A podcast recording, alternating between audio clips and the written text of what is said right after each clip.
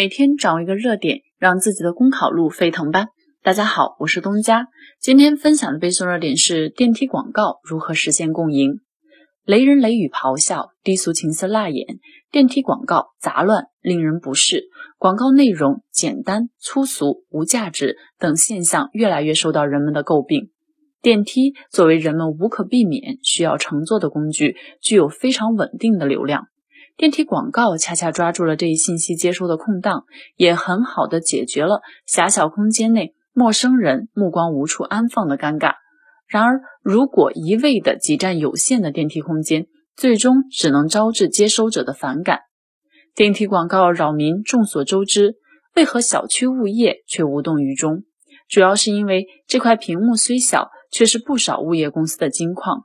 再加上大多数业主也无心过问物业账本，这块大蛋糕就变成了物业公司的自留地。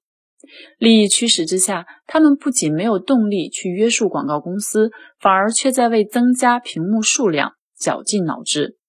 为了让电梯广告实现共赢，一要优化广告设计。电梯广告不同于电视广告，乘坐者停留时间短，导致内容难以有鸿篇叙事，这就需要设计者。探索更积极有效的传播方式，如让信息更加简明扼要、更有冲击力，让接收者能快速了解。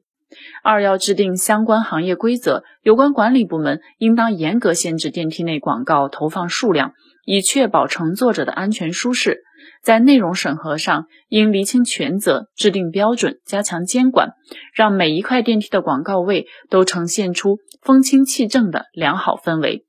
三要发动小区业主委员会，积极参与小区管理，形成对物业公司的有效监督，使其认真听取居民意见，审核广告内容，及时清理不法行为，将广告扰民消除于未萌。以上就是今天的热点分享，更多文字版内容，请关注微信公众号“公考提分音”。感谢您的收听，我们下期再会。